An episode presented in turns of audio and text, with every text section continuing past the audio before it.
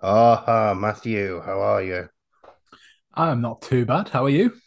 Yeah, great, amazing. Uh, I had this whole um, idea panned out that I was going to introduce myself as some smooth-talking radio presenter, but I realised that... You're a smooth-talking I... podcaster instead. Well, I wouldn't say I was particularly smooth-talking. I don't have a rich, golden voice.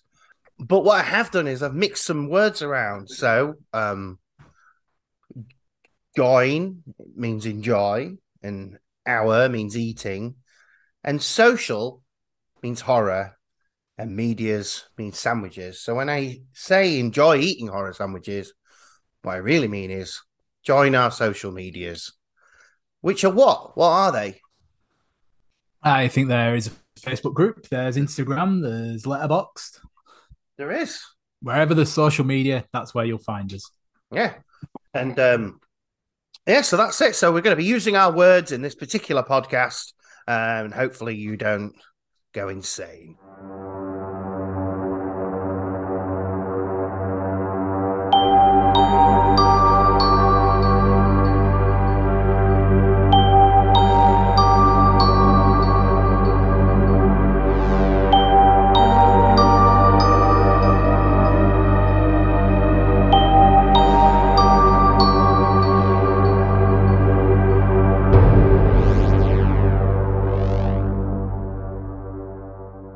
Hello, everyone, and welcome to Creative Psychopaths, a horror movie podcast and the world's premier kitchen for horror sandwiches.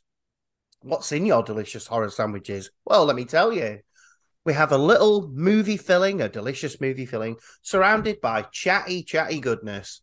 Um, I'm Mark. I've got my own name there. And always, um, I'm joined by Matthew. Bonjour. Ah, oh, bonjour. Oh, lovely. A little French intro. That was a terrible intro, that, from me. I sort of forgot my own name at one point. I remembered all the stuff that I would never say in real life, but my name went out my head, and then and then yours did as well. So, um, oh, words. Even though I would say that we're equally unforgettable. Yeah, very much so. Very much so. But perhaps there's some irony in forgetting words this week. Um, maybe we'll get to that. Oh, good save. Big fan of that. Yeah. Um, so, a uh, little bit of preamble. L- last week I told you that I watched Dracula and it was a bad movie. Um, oh, I thought it was bad. But I, I continued to take myself down the Universal Monsters route. And um, they really are very hit and miss movies. Um, I, I sort of... So which, which ones have you watched? So, so far I've watched Frankenstein, which I thought was brilliant. And The Mummy, which um, was fine. Uh, and I've got Invisible Man queued up, ready to go. Because um, many, many moons ago, I, I bought a Blu-ray box set of all the Universal Monster films, but never bothered to watch it. But obviously, since we started doing this, I've been trying to improve my horror, I don't know, knowledge or whatever. So You'll um, become a student of the genre. Yes, there you go. That's well, that sounds good. So, yeah, I've been watching those, and I don't, like, to a degree, I'm like, well, these films were made in the thirties, so should I be should I be more generous with what, I, what I've done? But it's hard because, like, Frankenstein was really great, like, really well acted, and uh, the story moved at a reasonable pace, whereas, like, The Mummy starts great, and then it's got this sort of... Well, I think so far they're all like this. They start great, and then they've got a sort of long drag in the middle until it gets to the climax, and then they're not so bad again. So um, I always kind of think with old films, you, you have to work out what you can and can't hold against it. Mm. Yeah, it's like because you know if you think about like what literature has been uh, has been around for the same time, storytelling. There's no excuse for not being able to tell a story. You know, books, theatre, and all of telling a story in performance and that. You know, it's been around such a long time before film. So, you know, you should be able to have a good story still, even if you are going back mm. God knows how long for, for a film. But at the same time, performance has evolved. So I think, you know, like what was considered a, a you know good performance in the thirties is very different from what we'd consider now because, you know, we're more naturalistic now. Hmm. Uh, and, you know, obviously visual effects and set design and filming on location stuff. That's all stuff that you kind of have to put into perspective. So it's like the trick is to work out what you you know what you can and can't hold against these films. Yeah, it's it's a tr- it's a tricky and fine line to go down. Like, and I know what you're saying. For example, in Dracula, the bats are obviously rubber bats. They look terrible, but I'm not I'm not watching I'm not watching the rubber bats going, oh, this is terrible, because you know I do realize it's the thirties. But the fact of the matter is, it, at some points in that, Van Helsing doesn't know what accent he's doing, and it sort of leaks into Scottish. Uh, even though he's supposed to be like, I think, sort of Austrian. Uh, the, yeah, the famous Van Helsing from, from around Dundee. Yeah. All right, it's me, Van Helsing. But yeah, anyway, so but I'm still it has I'm not I'm not perturbed because I enjoyed um, Frankenstein, and I understand the Bride of Frankenstein is even better. So I'm looking forward to watching that, and I'm gonna work through it and see where we end up. But yeah, um, that's this week's. Uh, what what what the hell is Mark doing? And that's what I'm doing. Um, well, the other thing that I wanted to touch about is that we, we spoke about Dogtooth, didn't we, last week? We did, yeah, yeah. And you've watched it since. Yeah. Um, so, are you saying is is Dogtooth a horror film? Yes, absolutely. Yeah. yeah. Okay. It it it it's, it it leaves you uncomfortable enough to go uh, to put it down as a horror film. Horror film. Um, I also think as well, if you found yourself, well, I don't know, if you did find yourself in that situation, you wouldn't re- really realise it was terrifying, would you? But look, as an outsider, yeah. knowing that situation, it's it would be a pretty awful one to be in. I'd be really interested to cover that here, actually, on the podcast, because I think um, there's a whole lot to say about it without, and, and then almost... It's it's a bit of a tricky one, but the only the only thing that uh, did really make me laugh about this was how it links into today's uh, episode slightly. Um, oh yes, yeah, definitely. Yeah. yeah, and I was like, oh, that's that's ironic. I, I presume you didn't know that, so um, no, I had no idea. Yeah, so that I thought that was quite fun. But yeah, that was a that was a really really great movie. I think uh, if something elicits emotion and makes you. I think I often find that if I have to go find another podcast about that about that film, then it means something to me, because I like someone else is going to have to help me unpack this. Um, and I often find good podcasts that way, because you know, you know, you never know who's covered what. Um, so yeah, lovely. Well, smash him. Well, I'm, I'm glad you validated me then. Yes, yeah. Well, I'm going to continue down that director's. Um, Uh, movies. I'm going to watch some more of those because I found the the deer one on Netflix. I forgot what it's called. Sorry, uh, Killing of a Sacred Deer. There you go. It was, it's on Netflix, so I've got that queued up, ready to go. Yeah, I, I would say make sure you leave yourself a little bit of time between each one, because I, I don't know what it's going to do to you as a person otherwise. Well, that's all right. I think. Um, oh, well, I might as well tell people what I'm doing. The next thing I'm watching is The Night of the Hunter. That's my next. Um, thing I've got queued up. Very that's, nice. That's tomorrow's movie. I've managed to watch it one every day in March. Anyway, let's let's get on. It's um the preamble is becoming just ambling. Um, so this week we're going to carry on with our, our first slice of bread. We're going to carry on creating movie nights for people, but this week we're going to try and do something a bit scarier rather than offering something fun. So. Last week's was tricky. This week's was even trickier for me, um, because again, it's a, it's the same as we said last time. It's like, where do you draw the line, and you know what's acceptable for people to to watch. So um, I ended up not following a theme a theme this time, but um, obviously I have my reasons for my answers. But uh, yeah, uh, I don't know if you want to go first or if you've got anything so you want to say well, about this week's one. I, I did follow a theme. Oh, lovely. uh, and the theme is the films that people must be sick and tired of Matthew banging on about by now. uh, so obviously, obviously I'm saying Hereditary. Right. Now, because would you actually say Hereditary is good for somebody starting off with these things? Well, I was going to this third on the list, but I thought that in terms of uh, the segue to to actually speak about it, it was too too good to miss. Okay. So my, my thinking was for these films is that I don't didn't want a, a horror film that was, you know, that that cerebral horror, you know, the horror as a vehicle for grief sort of thing, horror as a vehicle mm-hmm. for, you know, for all, for various negative emotions, the quote unquote elevated horror stuff, because, you know, although that can be very scary at times, it's, you, you know, it, I, just, I would find that to be a bit much for someone that's kind of new to the genre. Mm-hmm.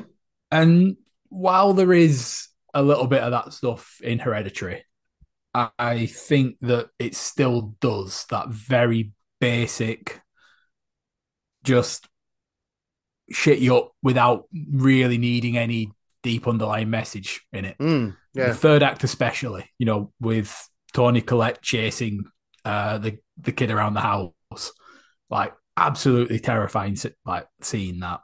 Mm-hmm. So I do think it still gives you those proper scares that's going to, you know, if you, you are looking for scares, it's it's going to deliver, and you're going to know whether you like it or not after that. And by it, I just mean, you know, that whole being scared in a safe environment sort of thing. Yeah, yeah. I think you might get people going home after movie one. I'm, I'm, I am going to program it last, I think. All right, okay, sorry. So, uh, yeah, the first one then that I'm going to go through is another one that uh, I've banged on about quite a bit. And it is my, my very first episode of the pod. So I'm I'm saying Ghost Stories is one. Sweet. Because again, you know, it's, there's, you know, there's a lot of stuff going on. There's a lot of, there is a lot of deep stuff in it. But at the same time, it is, again, just one of those literal ghost stories that doesn't really need an explanation. It doesn't require uh, the ed- added depth that it has. It just, it just scares you, and it does a really good job of it. And then for the second film in the programming, I actually passed this one over to to my other half. And oh. I said, I asked her what was the scariest film she's ever seen. Uh, she also said Hereditary. I think, you know, for, I mean, for the scariest film I've ever seen, I'd said Saint Maud for this, because I think the the one bit right at the end of that film is like the single most concentrated scare I think I've ever experienced in a film. Yeah. But it doesn't really like last throughout the whole thing, does it? You know, that's a perfect example of that uh, horror as a vehicle for, you know, mental illness in this case, isn't it? And mm-hmm. you know, depression, isolation stuff. So she eventually settled on The Conjuring. Yeah, for, for her choice. I think it's a solid choice again, isn't it? That mm-hmm. you know, supernatural ghost story, possession story that just gives you give you some good old fashioned spooks. Yeah, yeah, yeah. There's definitely um, it's not too gory either. I think. In fact, I don't think. I think it's almost goreless. Um, yeah, I would say again, Ghost Stories is the same for the most part, isn't it? And yeah, yeah. The good thing about Ghost Stories, I was, I meant to say it because I wanted to try and include one of these in, in my own one, and I didn't manage to do. Was it's obviously an anthology movie as well, which is which is good for, you know, start people who are starting out, because even though each one of those is a ghost story, obviously they are very largely different, um, you know, stories as it were. Yeah, definitely. Um, so yeah, it's certainly it's certainly good for a beginner. Yeah, yeah. Did you say that was your first one? So if I was going to program them, yeah. uh, if, if we were showing these to people, I'd I'd start with Ghost Stories, then I'd put The Conjuring, and then I'd go for Hereditary. Yeah, yeah, I think I think that I think that works lovely. I think you you you you uh, you're settling people in nicely there, because Ghost Stories I don't think would leave people too shocked. There'd be a lot of thinking, as I recall when we watched that, there was a lot of thinking. Yeah, I think the way that it, it's put together with Ghost Stories, you, you're not so much thinking of like the themes of it. You know, thinking, oh, you know, you, you do get quite a lot of the sadness of the ending, mm-hmm. but yeah. you're kind of walking away going, oh, do you remember that little bit in the first one? That was Yeah, yeah. This yeah. bit at the end, and you, you're kind of putting the puzzle together rather than, you know, walking away from, like, I don't know, the Babadook being like, oh God, how how depressing was that, you know? So I think it, it kind of leaves you, you know, on, on a bit more of a an upbeat way of taking the film and, and discussing it than it. Yeah, you know, they probably should do, because it is a really depressing ending, isn't it? It is quite depressing, yeah, yeah. Um, no, that, that's really good. I, I, I, I like the way that that work that works out. You know, start with anthology, then I guess The Conjuring's quite Hollywood as far as scary movies go, and then obviously you're going to break people with Hereditary. Um, yeah, yeah, and it, it kind of it follows a sort of theme, doesn't it? Moving from yeah, yeah, yeah, sort yeah. of ghosts into ghosts with the the religious aspect, going straight into Crown Prince of Hell possessing people. So, yeah, there's a little inadvertent flaw there. Slightly, but uh, no, that works lovely, yeah. Um, so I might as well dip into mine then. So I'm going down my own personal journey again, uh, like you s- sort of did last week. Um, so I'm starting my night off with Poltergeist. Um, to, to me, obviously, it's a very scary film.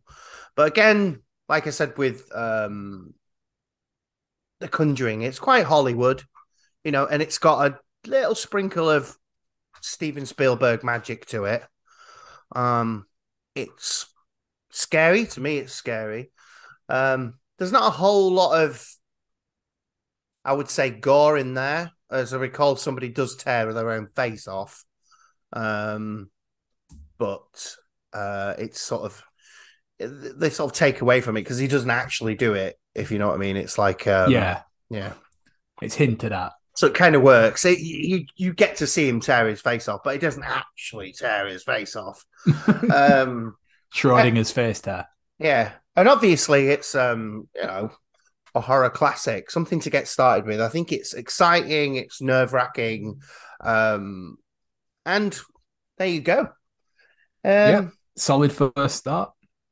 So now I am going to go more modern um, and go for It Follows. Um, okay.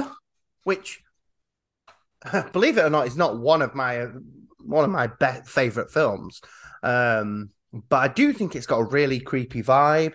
It's modern, as in it gives you a different look at. Um, you know, horror movies, and especially this one, which is more like, it's like a sexually transmitted horror horror thing. Well, that's exactly what it is, isn't it? Yeah. You know, there's no thinking about it in this movie. It slaps you right in the face with exactly what it is. Um, but there's some good jump scares in it. I, th- I, I think there's a, at one point, a particularly tall man comes out of the shadows. It's very, very, um, it's a good, it's a good jump scare. Um, And it plays with that. I love it plays that with that idea that, um, you know, you've always got to be on the run sort of thing. It's, um, you know, like that. What's the thing about having a snail pursue you? Something like that. Yeah. yeah. It's, I think there's the other good thing about just that aspect of the film as well is even if you do, you do get rid of, you know, the, uh, the thing that follows, you can never be completely sure that it's gone for good. Yeah, yeah. Because yeah. that's the thing. If it if the if it takes out the person you pass it on to, then it comes back to you, doesn't it? It does, yeah. It's kind of like how many how many links in the chain are there before you you're toast again, you know? It's a really interesting concept, and it leaves in the end it leaves you very uh, sort of hmm. with a bit of a hmm. Um, I, it's a relatively upbeat, upbeat ending, relatively. I also think with it as well is it it's the most A twenty-four film that's not made by A twenty-four. Yeah, absolutely. It's absolutely. Like I still find it staggering that they didn't put that out. Yeah, absolutely. Uh, so my final movie will be Alien. Um, so I th- was thinking about uh, um. you know, what is a scary movie and, you know, what works for beginners. obviously Alien introduces new fans to a horror icon in the Xenomorph. Um, I was thinking a lot about what we said when we did that episode, whereas it's, even though it's set on a spaceship, everyone in it is incredibly relatable. You've got probably one of the better final girls. And ultimately, it's a very scary... It's slasher-esque, really, isn't it? It's a slasher-esque movie. Yeah. Um, but it's just beautifully shot, well acted, scary as hell. Um, and not only that, you know, you're a beginner. It does at least end on an upbeat, um, or upbeat-ish, at least. No, I think it's pretty upbeat, isn't it? She gets rid of it, and the cat survives. Yeah, it's it's kind of what you you, you hope for in a horror film, because yeah. Yeah, you're never going to get a film where all the people you like survive, are you? So it's... Well, in, in most cases, it is just the final girl, isn't it? That's why that's why yeah. it's called that. It's less of a trope these days. Um, often, I think you find these days not a lot of people actually do get killed. But yeah, that would be my um, scary movies uh, for beginners. Now, I must admit, I could carry on doing this with uh, with slasher movies and. I think we might revisit it one day with, um, we'll maybe, instead of just for beginners, we'll knock out some other movie nights. Because I think it's been a good slice of bread. Um, I, I think it's, uh, we've not done any, any top fives for a while, have we? So I think this can be, uh, this, this might, could be a replacement. Yes. Yeah. I think it's, um, I think it's a, a good one. It saves us having to commit to any um, actual favorites as well, doesn't it? But yeah, I, I've really, I've really enjoyed doing this slice of bread, and I really would, I'd love to come back to it with, um, with slasher movies, because um, if you'll allow me to, because um, initially my first thought when we did this was Friday the thirteenth. I thought Friday the thirteenth has got to be included somewhere along here because it's got it all as far as slasher tropes are concerned. Um, but ultimately, I think I started thinking about actual. What a movie night would be and what fits in. And I don't, I don't know how many slashers you could put together. Well, I know, I do know that. Um, so we'll, I think we should definitely get back to this someday. Um, and I, sounds like you agree. Uh, yeah, I'm happy to, to go through.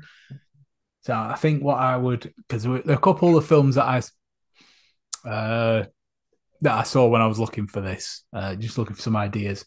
Uh, of films that flew under the radar a bit. Yeah. So I think once we've we've got our, our film nights programmed and we've got, you know, the these per, um, proverbial newbies a little bit more involved, I think we should do a, a program for under the radar films that they might not find in the most conventional places.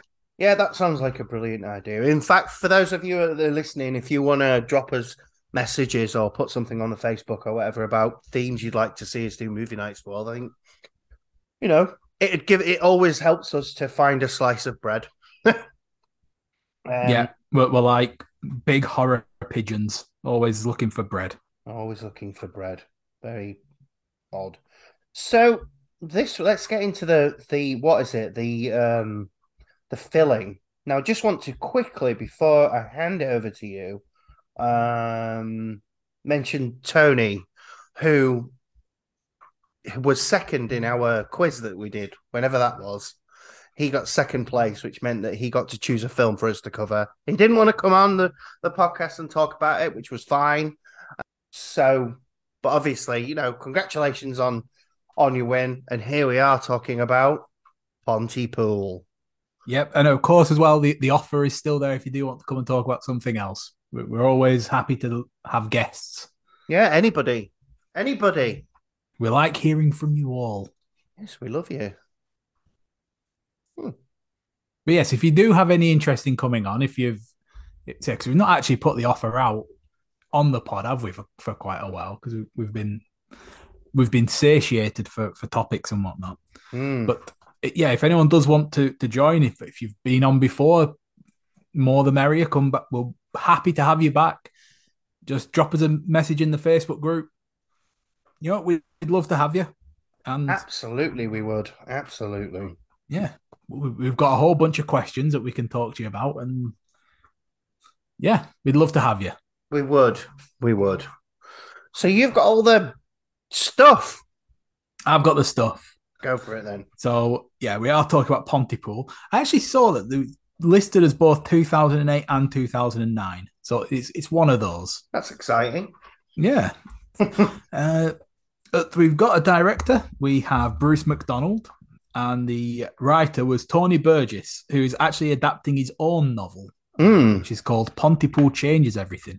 Right. Uh, which I did see written is a second book in a trilogy. That's right, yeah. So yeah. Uh, I, I'm I'm interested to see how that works, because, you know, this film did open in seemingly just quite normal circumstances, but...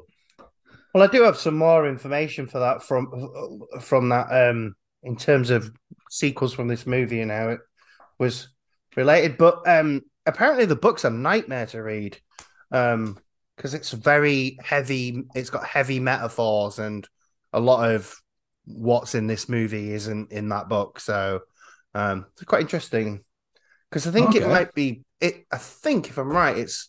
Thir- this movie's further adapted from a radio play. Um, right, okay. Well, that, that's something I'm I'm going to talk about in a bit then. All right, okay. I think we'll, we'll, we'll discuss that, I reckon. Okay. Uh, for our cast then, we have Stephen McHattie as Grant Mazzy, Lisa Houle as Sydney Breyer, uh, Georgina Riley as Laurel Ann Drummond, uh, Hrant Alyanak, sorry, I, there was a big gap there, as uh, Doctor Mendez, and Rick Roberts as Ken Lawney. It's just a voice for him. Mm. Uh, for the budget, I have here one point five million, and unfortunately, the box office is only down as thirty-two thousand. So, ah, right, yeah. I think it went to Netflix at first. Um, so, you know, well, like we said, that's no, that's no measure of quality, is it? It isn't, no, no, certainly not. Uh, because uh, also, you would think for a film that uh, that only costs one point five million, uh, finding a distributor would be would be pretty tricky in a lot of cases. Yes, perhaps, yeah, yeah. Uh, so, in terms of the uh, the plot, though, it is very simple. Uh, mm. uh, it's uh, about a radio announcer who is our, our friend Grant uh, and his uh, producer and sort of studio lackey, I would say.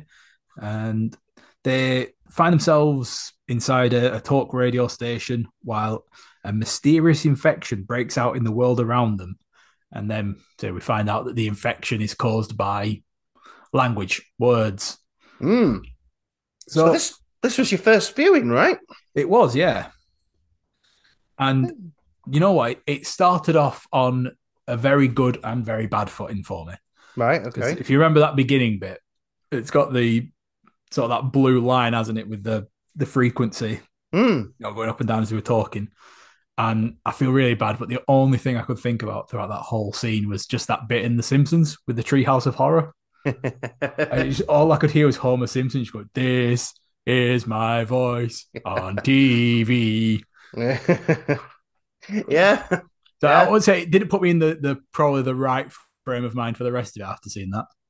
Yeah, you yeah.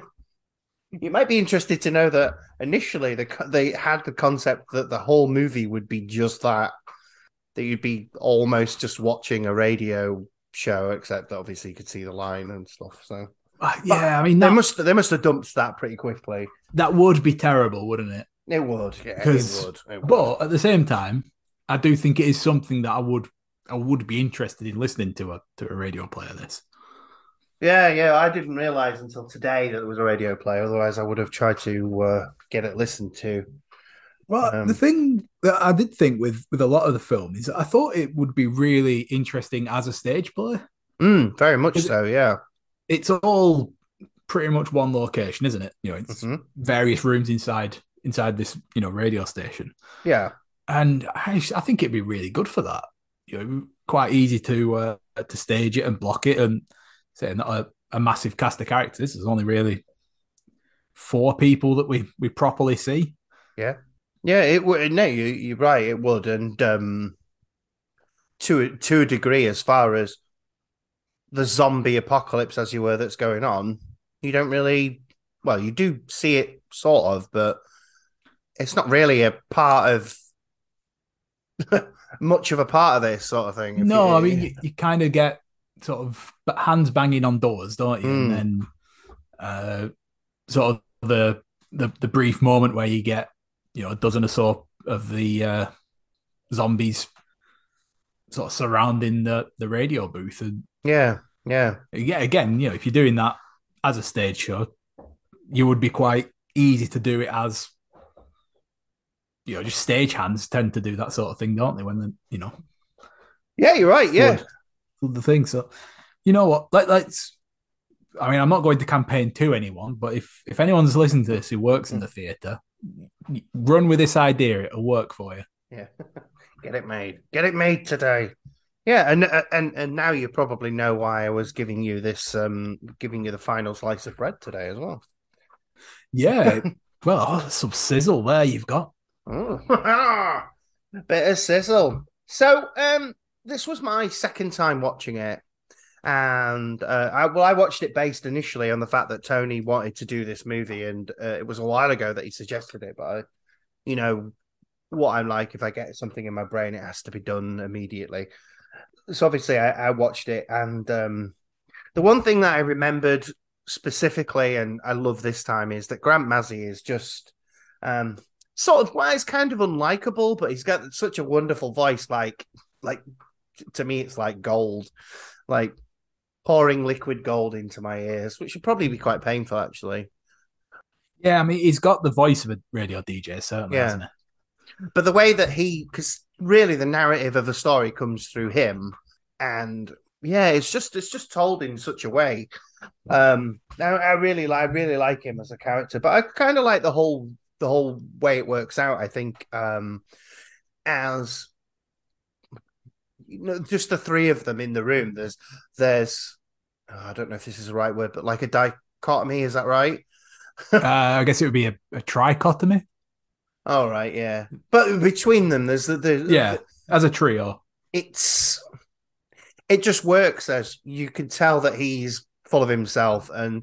That the producer's kind of sick of his shit already. And then the other one is obviously just getting into radio and she, you know, she wants to do a good job, but she's also kind of awed by him. And it just works as like uh, you put into this situation and you don't feel like you have to have long character, you know, like, oh, this is what this is about. This is what it just sort of throws you in and you're in and you're fine. Um, yeah, you kind of understand the, the workplace dynamic. Yeah. Don't you? I think that's what I meant to say. They've got a good dynamic. Yeah. Um, well, I, I I do think, unfortunately, I, I didn't really get much out of the cast. Right. Uh, the I, I didn't really buy. I know that, uh, you know, like we say that Stephen McHattie has this, this amazing voice as a radio D J, and mm. he, he definitely does. But the radio show just sounded complete crap. You know, it, There's, I, I can't imagine people listening to the non. Well, then again, you know, actual radio D Js spew out worse than that, don't they? And they get listeners. Mm, so, yeah, yeah, yeah. No, um, I, I do agree with you, though. I do agree. Watching it this time, I did think the same thing, that it was a crap radio show. Yeah, and, and I think with the cast as well, I don't, I don't know. I just don't want to sound like too harsh, but I think a lot of the stuff that I didn't like about the film, I would really put down mostly to the budget. Right. Uh, because, you know, you, you can tell that that it is, you know, limited with uh, with its money. Because, you know, it, it's it's that one location thing which helps the budget stretch. I would say the direction in it is is very good. Mm. You know, there's quite a lot of like swoops into focus and some nice movement, and and I think it's it's kind of lit in a strange way as well, which I don't. It's hard to to really quantify, but it kind of feels quite dark and flat, but in a quite lively way. It's it's weird how they've they've done it. I can't really put my finger on why, but I did think that it, you know, the direction and the way that it was. It was framed and set up was was quite nice. Yeah, yeah. But again, I think that uh, that that casting thing. I think maybe, you know, if you get one of the characters maybe as a, a different actor just to spice it up with with the rest of them. Yeah. Uh, but um, I'm not. Yeah. I'm certainly not going to pick any of them out single. You know, no, singularly I, for it. I mean, I'm not. I don't. I, I don't want to go too far into the film, but there are there are moments with this cast that it does. It it it, it changes for me, that they go from being something I can't stop watching to sort of, but let's get into that later when we get nearer the end of the film. Um, yes. Okay. So while we're in we're in the first act still, then yeah, I think the there is a very very clear point of why the budget is is hamstringing it in this, and it's you know they do that you know the build up is all within this radio show and, and we're sort of we're learning about the story through radio reports, what's coming in from callers and you know and all that, and what's being reported out to you know on, on the airwaves. And I was just kind of thinking that the the reports of it were more interesting than the following the story and the reactions of the main characters. Mm. I agree. I you agree. Know, I, I think Ken Lawney, the the the helicopter man, every time he comes in, that's where the story always moves along and is, for one of them, uh, that's where it starts getting a bit tense. Yeah, and and it's you know it's an incredibly difficult thing to balance, you know, because you're trying mm. to explain these incredible happenings, but you can't show them, and the only way that you can sell them is. Is the performers, you know, they've got to suck you in to be like, to show you the fear. They have to make you want to stick with them. Yes. And yes. That's sort of what I was saying about the cast, is that they didn't really make me do that. You know, I wasn't, I wanted to see what they were talking about rather than see them talking about it. Right. Yeah. Yeah. Yeah. Well, I think originally there was going to be a sequel to this, which was going to be, I don't, don't know if that's happening now, but the sequel was going to be the opposite end of this of the same film, so you were going to see all what was happening out in the street. So, um, it would have been sort of interesting. I mean, I like this as a concept. I I think I always have enjoyed, as, as far as zombie movies go, the build up to it rather than the actual zombies. So I like that, and obviously I like with this that well we said before. That it's spread in such an odd way.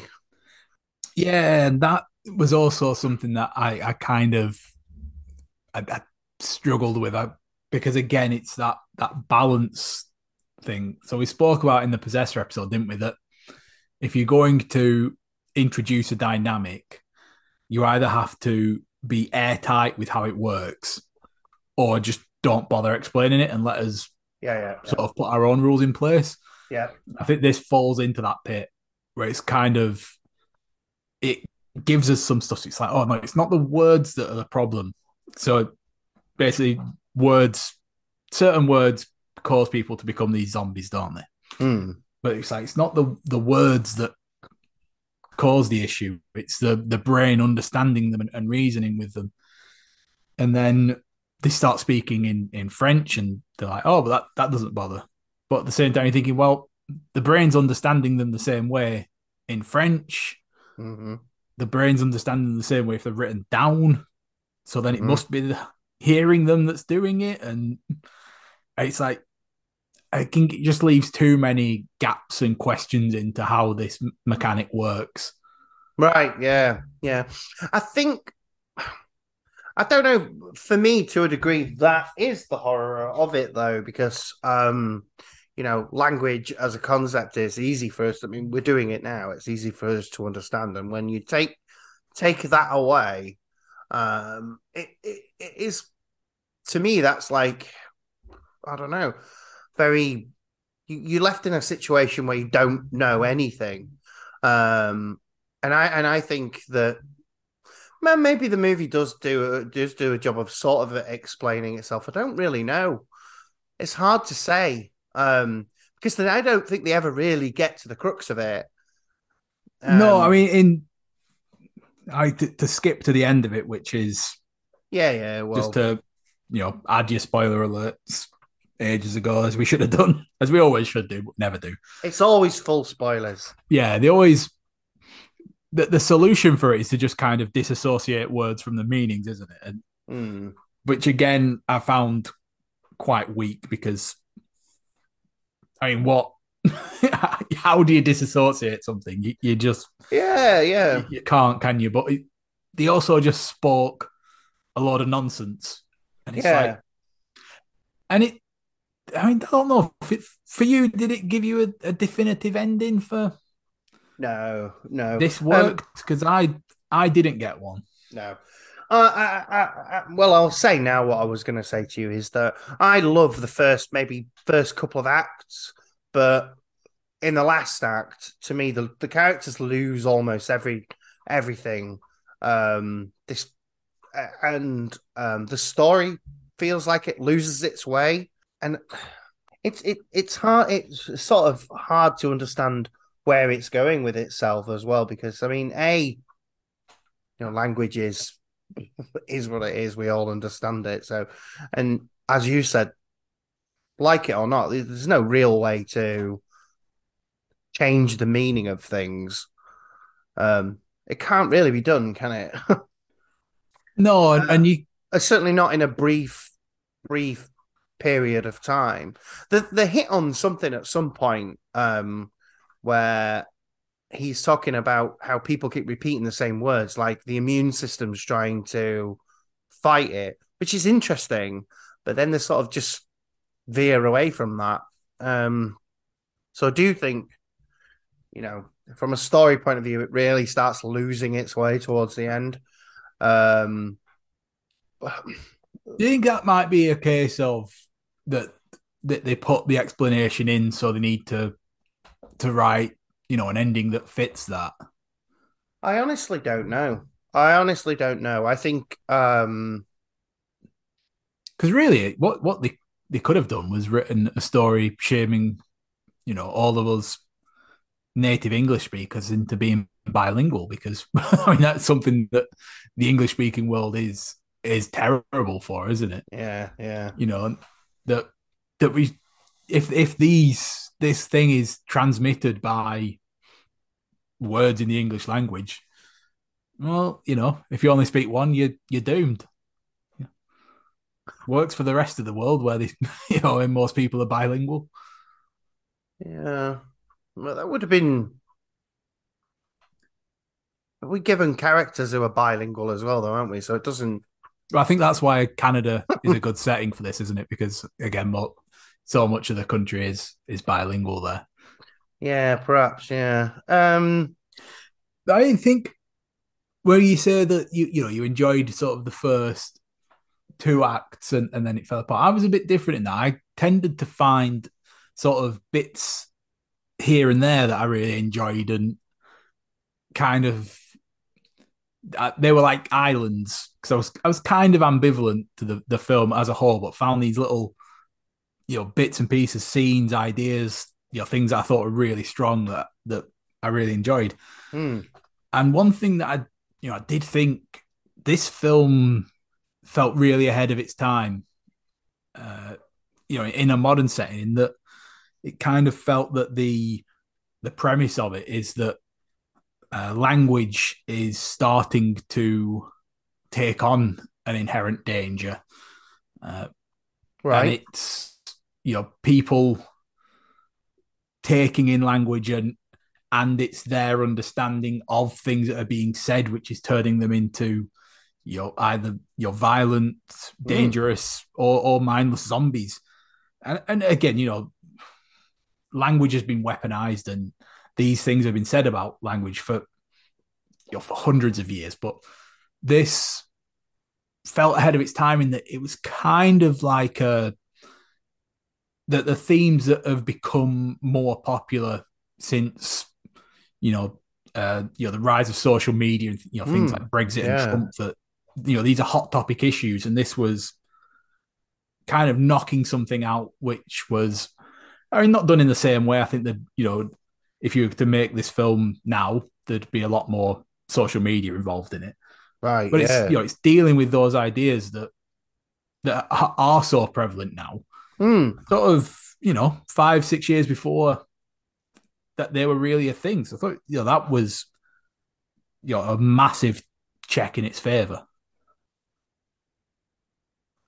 Yeah, yeah, no, I actually, um, that's really, really, uh, really interesting. And actually, right, it does, it does, um, yeah, it does, doesn't it? It really talks a lot about social media, but like you without, say, without, without ever of, touching social without, media. Yeah, so ahead of its time. Um, but yeah, I think I feel like I'm I'm ragging on it a bit because I actually quite like like it to be to be honest.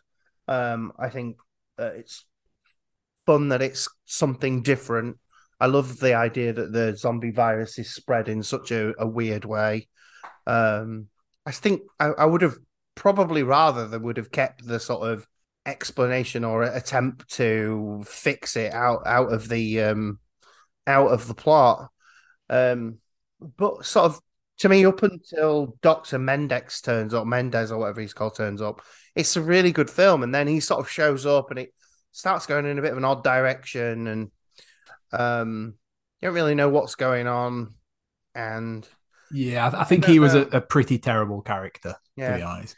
Yeah, because I'm actually, I'm like, um, I, I, I just actually going back to what you said. I think for me, e- either they should have fully explained it or left it completely, you know, in the shadows for us to work out for ourselves. Yeah, you're totally right with that. Actually, it, with a half truth, you're sort of going, eh. Yeah, I mean, what they, you know, what they could have done was, you know, when, when the doctor comes in, if you're going to do that, the, the thing, the problem that he has is that he comes into the, the film and he, he offers these explanations and he, he speaks about the experience that he's gathered and the stuff that he knows. When really what he should be doing is is coming in because he's heard this place is safe. He's, you know, he's heard the broadcast, so he knows that they're, they're okay. And he comes in and he's just like spews these wild theories around. Right. So then we, we kind of get ideas as to how this stuff goes, so that we know that it kind of works through language already. You know, he could throw just loads of stuff at the wall and it just leaves it for us to, to see mm-hmm. what sticks, you know. Yeah. Yeah. That, that's the other way they could have got around that, I think.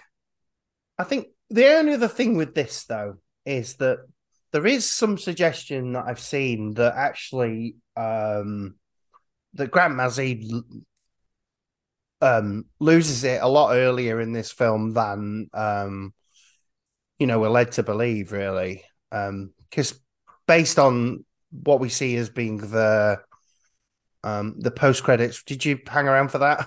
I, I did, yes. Yeah, yeah. It, it, it seems like something very strange has happened, and I don't know whether they're trying to show that language has changed so much that they're having a conversation that makes no sense um, with each other, or whether, you know, because he ends, he ends, he ends the broadcast saying, um, like, it's not the end of the world, it's the end of the day. And it's just such a weird way to end it.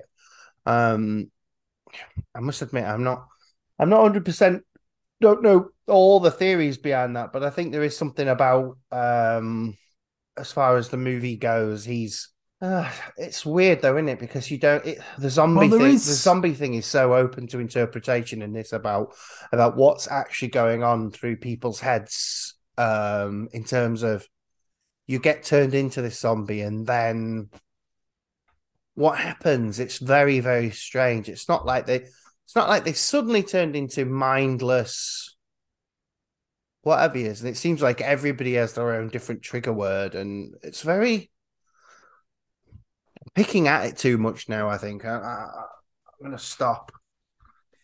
Well, to be honest, for for me, there, there there's a spin-off film which I found out about when I was, you know, Ooh. knocking it up, called Dreamland.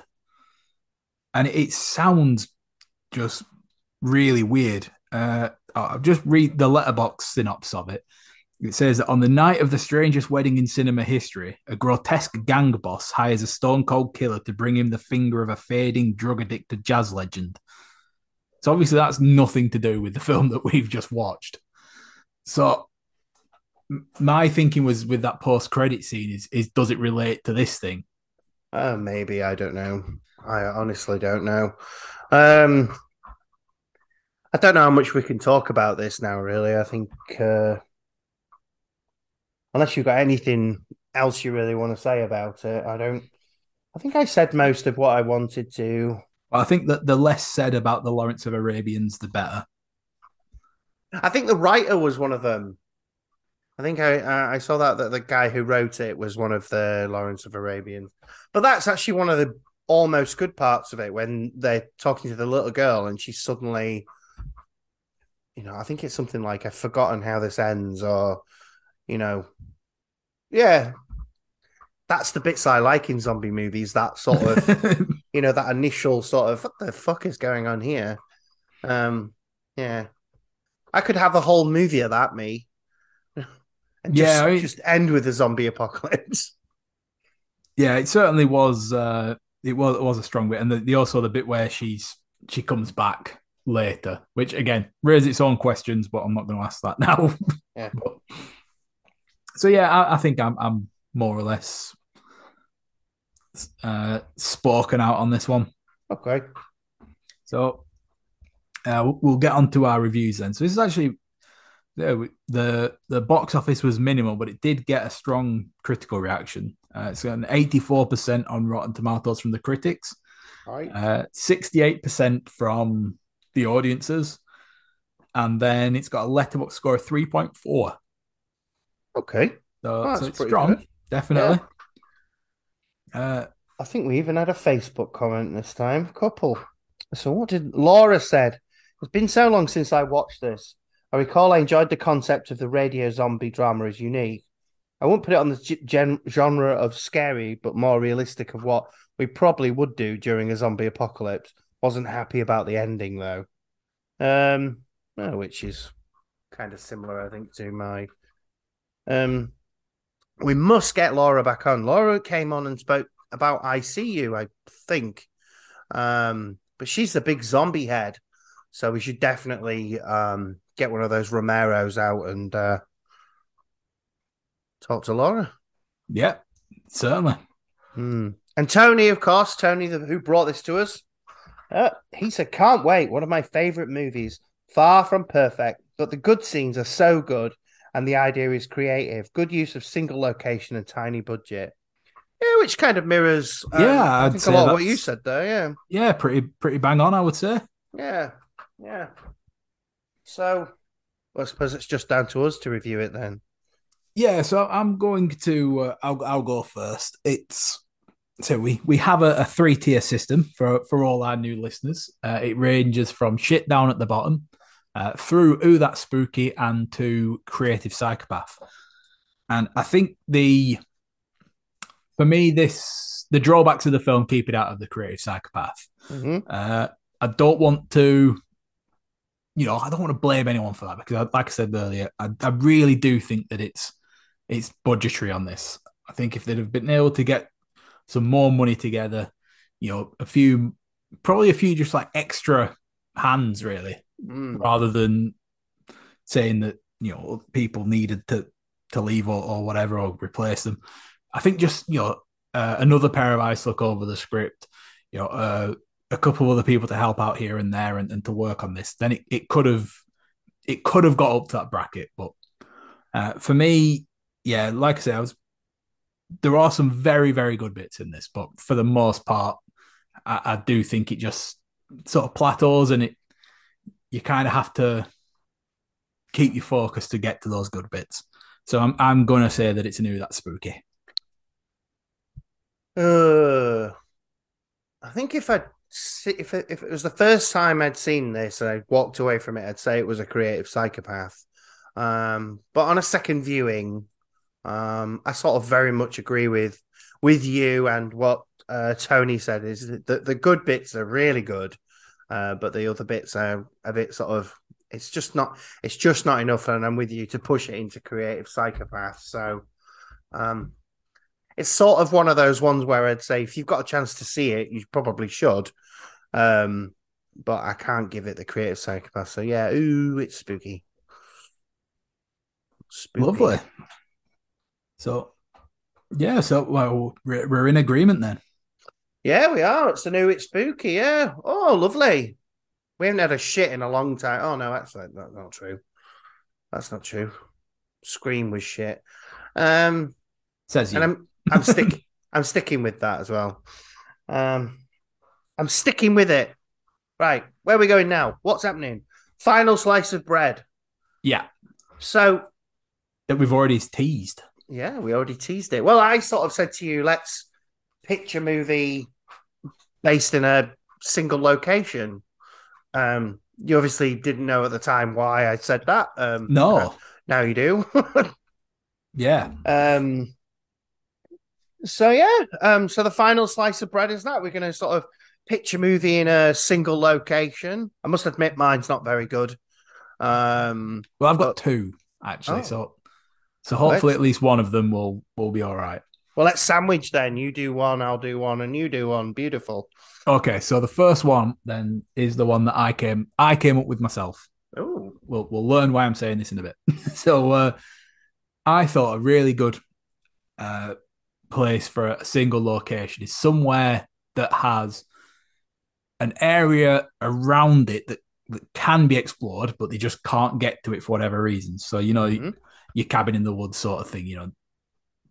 There needs a reason to block them in. Uh, we also want somewhere that's going to bring in a disparate bunch of characters because it would be boring if they were all, you know, all very similar.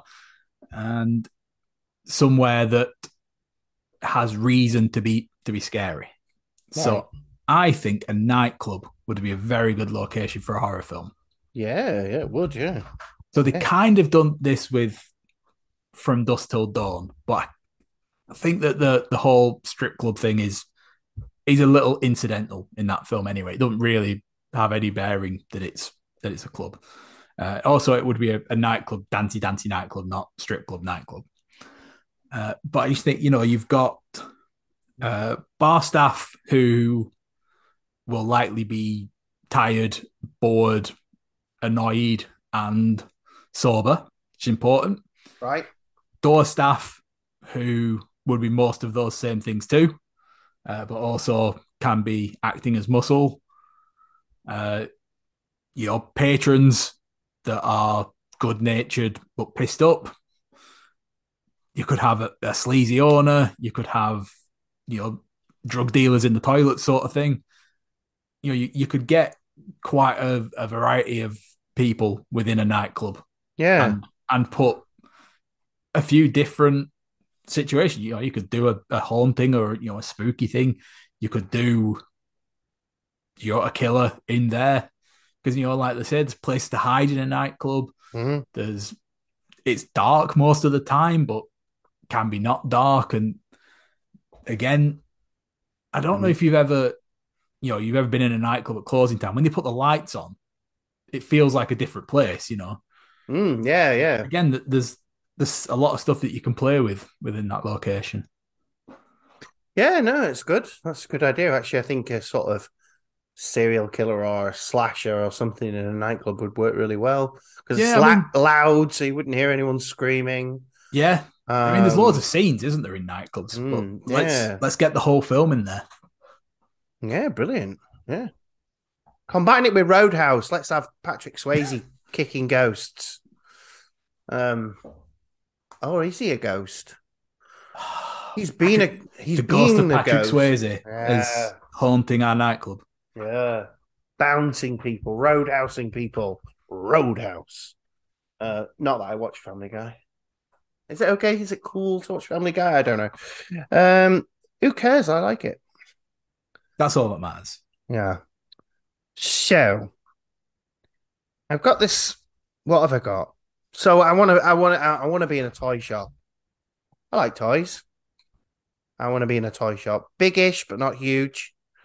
Uh, let's say maybe a couple of floors. And so there's a movie called Fallen with um, uh, Denzel Washington, very famous actor. Yeah, what one of the most famous. Yeah, his name just popped out of my head. um, yeah, so um, Anyway, that movie's about a demon that moves from people to people, um, which is fun. But I thought that if you had it in a toy shop and you had some sort of demon who could move from toy to toy, that'd be quite interesting. Um, because there'd be there's all sort of different sizes of toys and um, you know, degrees of things that could be done. So there's a you could have some interesting kills. You know, like a spinning top or something could chop someone's head off. You know what I mean? That sort of thing. Um. I think that's, again, like, you know, like we said with, with the nightclub, is that toys being possessed, and yeah, you know, they, they've that's been in scenes, you know, and, and there's we've already had sort of a taste of what that can look like, haven't we? So let yeah, let's let's get to the source. Let's do the full thing. Yeah, I mean, maybe it could just be a ghost rather than the demon. I think initially I wanted, I, I liked the idea of a sort of thing, sort of thing. Um, where you don't know who can be trusted, but I think it would be interesting to have it constantly moving. Um, so, he, so the people don't necessarily know even if they've uh, if they've been possessed or whatever. So, just have it keep constantly moving. I think that would be interesting. So, not even, yeah, that'd be good. But I don't know. No, that's not that's not relevant to a toy shop. So, yeah, let's have let's have lots of possessed toys killing lots of people. Um. Lots and again, people. I reckon, I reckon a toy shop when you're closing up, I reckon that gets a bit spooky. Absolutely, gotta be, innit? You know, um, none of us believe that our toys come to life once we, we leave the room anymore. But no. I bet you think about it when you're locking up a toy shop by yourself at eleven at night. Where? Why would you be there at eleven at night? Surely you'd close early, but still. I think, but you know what I mean. I think Smith's might be up until ten, and there might be sweeping. Sweeping, yeah. sweeping. So yeah, it could be.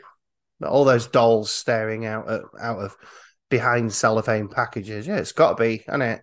Well, it's a la Chucky, really, isn't it? It's very, very much so. Uh, yeah, definitely. They, yeah, they get spooky. It's very spooky. Uh, so you've got one more that what you stole the idea from? So or? yeah, so I, I run these ideas uh, by by my other half just to make sure that I, I've. not said something that I've missed something obvious and that she'd correct me on.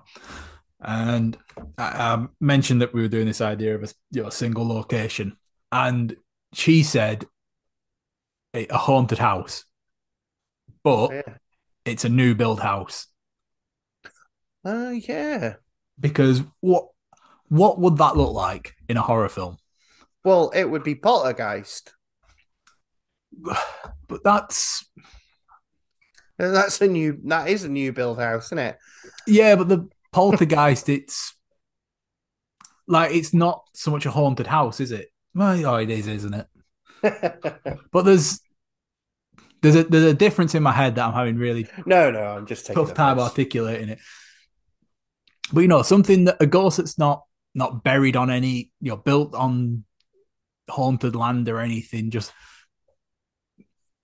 Just how could something so detached from any sort of history or problems or death or anything, just something completely blank, how does that get haunted? What does that look like?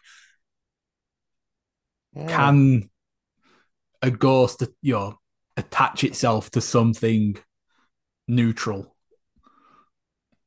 I think there's a lot of interesting stuff that you could you could play with there, yeah, which I mean they sure. did in Poltergeist, which you've already put me in the spot for. But I didn't come up with this one, so that's fine. I, no, can, I can take no. it. It's no, you, you, you're right. There's a concept there. Um, I don't know because even.